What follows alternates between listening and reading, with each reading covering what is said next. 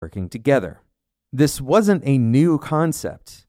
Uh, for the vast majority of companies, remote working has been an option on the table for quite some time and has probably been gaining traction in those companies for quite some time.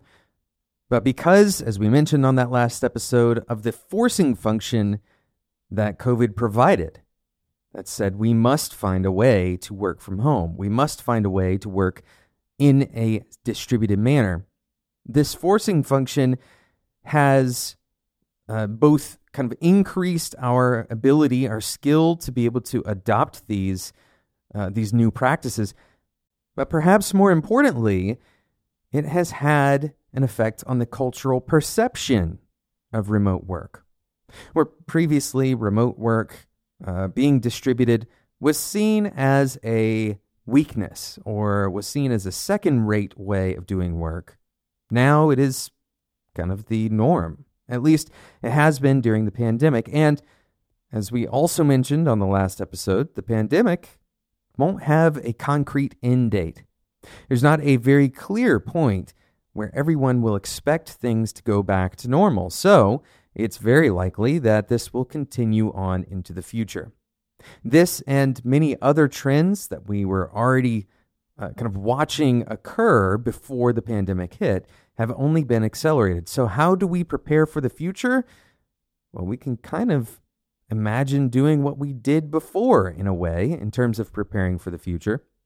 And I'm going to give you some practical advice, some things for you to work on as a software engineer uh, in this kind of phase of our culture. The first one, and perhaps the most important one, is your ability to communicate with other people that you're not in the room with. This covers a large uh, section of what I want to talk about today, and it's for a very simple reason.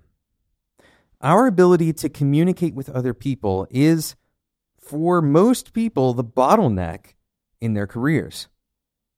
Our ability to communicate with other people is not only a bottleneck, but it's also the launching point for anything meaningful. For any meaningful transition in your career, it's going to start with communication.